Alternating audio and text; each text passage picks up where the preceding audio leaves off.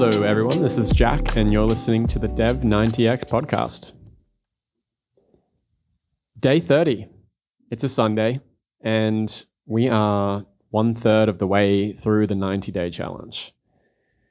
I feel very much like I am at a stuck point where the next 60 days is not enough time. But I do keep reminding myself that I've come pretty far already.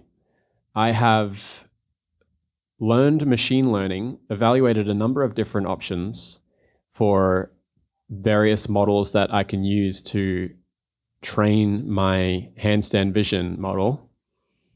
I've actually had a crack at implementing a demo on on a website using JavaScript and um, TensorFlow.js, and I've actually created a model as well using Apple's Create ML um, activity detection model platform. So I've actually I've come pretty far in terms of the machine learning, deep learning, modeling stuff.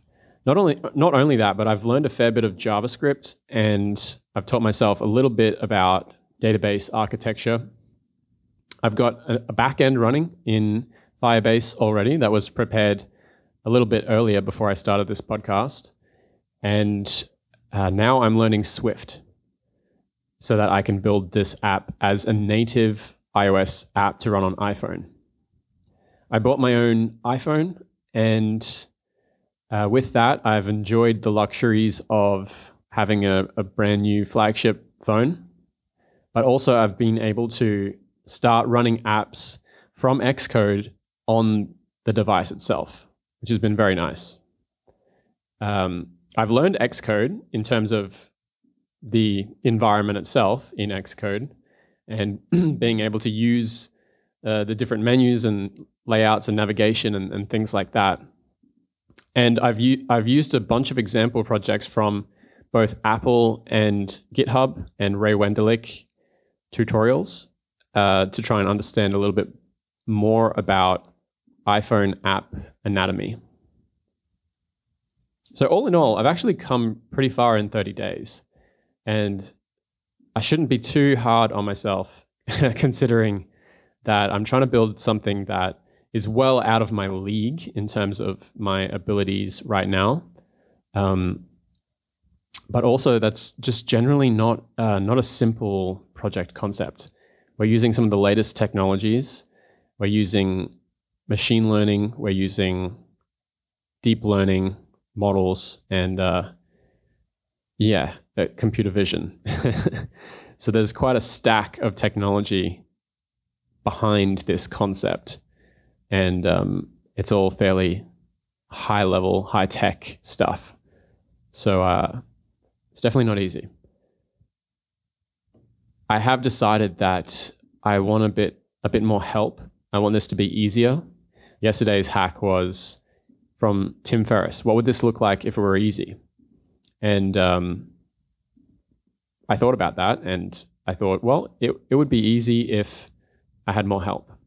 It would be great if I didn't need to rely so much on on myself if I could borrow other people's expertise to help me along the way and also so that I could learn from them.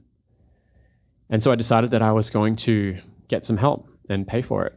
Um, so I went on Fiverr and I did up a one pager for my app concept. I did the core features, sort of my wish list of what I want to build in the in the prototype demo, and then I did an extended features list of this is where it's going, just to give an idea of the concept um, from a bird's eye view. And then I did future future features of where it would go if uh, you know if it was successful to give a much better kind of vision view. I sent it out to so far just three different sellers, and one of them came back immediately saying that he was keen, and uh, the other two came back about an hour later saying that it looks interesting and asking some more questions. So the guy who's keen has kind of pressured me to get started with it, and in response to that, I've sort of I've become a little bit wary as he, you know, he sent a message saying, go to this link. And then it was a a secret message that kind of like a self-destruct message service that had a link to his WhatsApp and you know he said don't message uh, mention WhatsApp on Fiverr and let's take the conversation off platform and uh, I assu- I'm assuming that he w- also wants to take payment off the platform, which means that I'm not protected under um, any of Fiverr's buyer protection policies. So my gut feeling is that this guy, he might actually just be a be a scammer. Um, pretty new profile on Fiverr and not a lot of reviews. And I did some research on the reviews, and one review he has like eight in total. Uh, one reviewer seems seems to be fake. The way I did my review research, thing about Fiverr is that if you don't buy the service through the platform, you can't leave a review. It's not like anyone can just come and review a, a seller. It has to be reviews by people who have purchased their service, which in a way makes it difficult to get fake reviews because it means that the reviewer has processed a payment through the platform. Of course, you can just, you know, it's Fiverr, so you can make the, the service extremely cheap. And then you obviously kick back the payment to the person who left you the review, and that's how you could just buy reviews. But at the same time, um,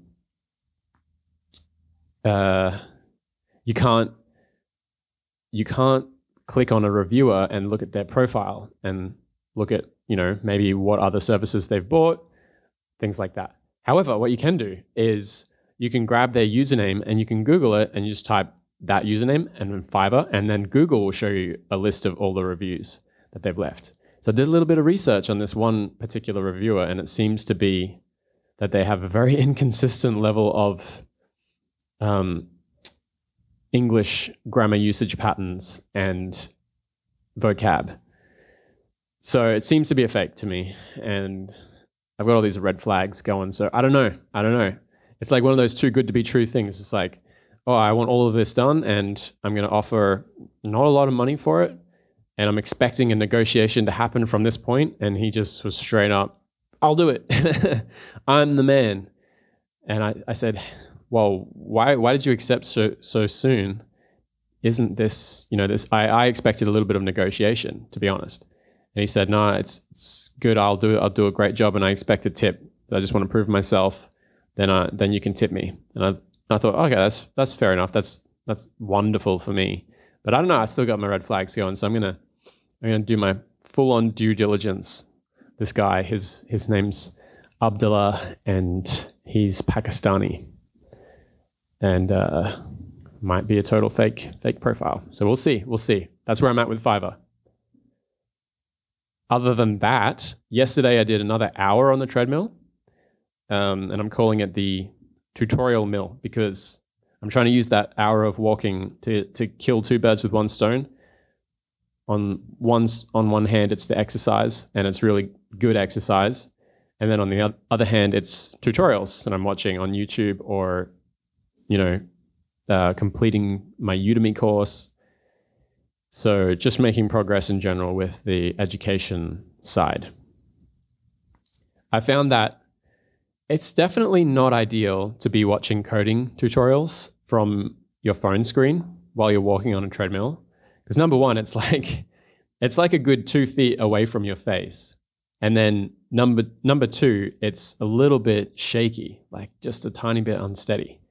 So it's really not the best user experience in terms of video, especially coding. Like you can't actually read what's on the screen, so you kind of have to guess at what it is based on their narration.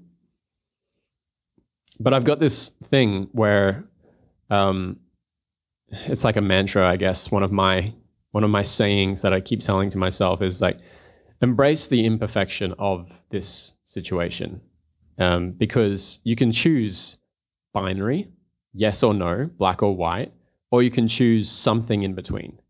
Um, and in my experience in life, choosing the something in between is usually a better way to go. Not always, like definitely binary sometimes. Like for example, you know, you want to cut cut ties with a person that you've been in a relationship with. You could choose the black or white option, or you could just choose the binary option and just fully sever the tie. in certain situations, binary is better. But in this situation, it's like, oh, it's not a perfect, you know, it's like being a, a sunny day only person, like a, a good weather, a good weather student. I don't, I don't know what to call it, but like, it's not perfect, but you can have zero or you can have some. And I would choose to have some rather than zero in this instance. So the tutorials still definitely help somewhat, even though I can't read what's on the screen. So I will continue doing that because I think it's a little bit more useful than just listening to podcasts. Talking about podcasts for a second, um, I'm, I don't think you could ever become proficient at coding just from listening to podcasts. Having said that, they do help. They still do help. Like they make you aware of tools, they make you aware of services, they make you aware of trends, they make you aware of um, skills that you might need. They make you aware of code and of APIs and the names of said APIs. They make you aware of things that are difficult to. So, yeah, awareness of things that other people struggle with in terms of architecture, in terms of code. Um, for example, I'm now aware that concurrency is all about thread management. And it's all to do with this async await kind of architecture where you can have things running on the main thread of the CPU and defer things to run to run on different threads that might block the main thread. And what would happen if you block the main thread is that your app would lag or just pause until that process is finished, and then it continue can continue on synchronously from there. Um, so I've learned about all this from listening to podcasts. As I, you know, there's you don't learn this from just like reading code or learning about, you know, syntax of, of a coding language. This is more a higher level abstraction of architecture and kind of best practices. That's all really good for learning uh, for learning through listening to podcasts. So podcasts definitely have their place. Audiobooks, um, I wish they were better, to be honest. They're, it seems like all the audiobooks on Amazon are just audio versions of written books that were not designed to be audiobooks. But, you know, why not just throw it up as an audiobook in case somebody buys it?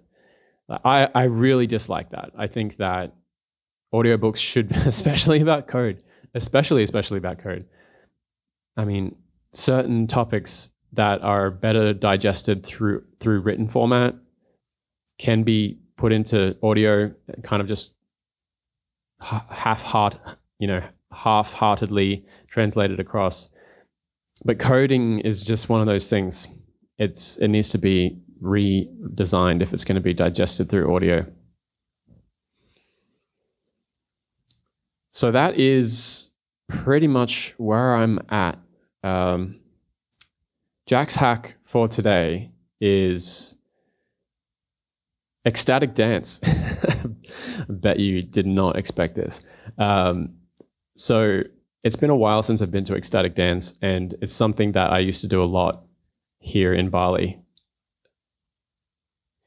When you haven't been dancing or moving your body for a long time like this, there's a definite um, there's you you basically just don't want to do it there's a definite resistance to it that I experience. And for me, I have I hadn't been to ecstatic dance in a number of months now.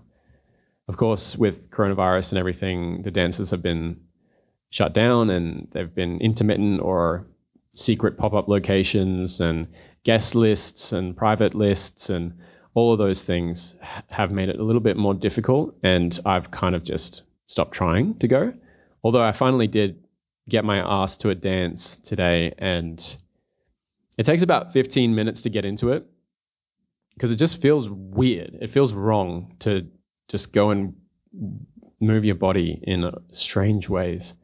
But you feel so good after doing it. It's one of the best forms of exercise because you're not like stuck in a rigid movement pattern. You're doing all kinds of random movements with your body. And the sum of all of those random movements is just a really good workout and it just really gets your blood flowing and the creative juices flowing. So ecstatic dance, ah, it's it's a weird as hell thing, but it's so good for your mind and and body, and you feel just great after it. So I recommend if you have never tried, if you've never tried ecstatic dance, I recommend you give it a go.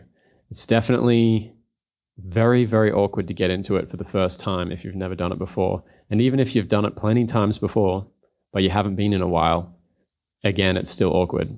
It's one of those things that just feels awkward to do, but just do it and you'll thank yourself. Other than that, my life update is that I don't have to move because I negotiated a better deal with my rent. And so I can stay here for another month and I'm feeling relaxed again, which is great.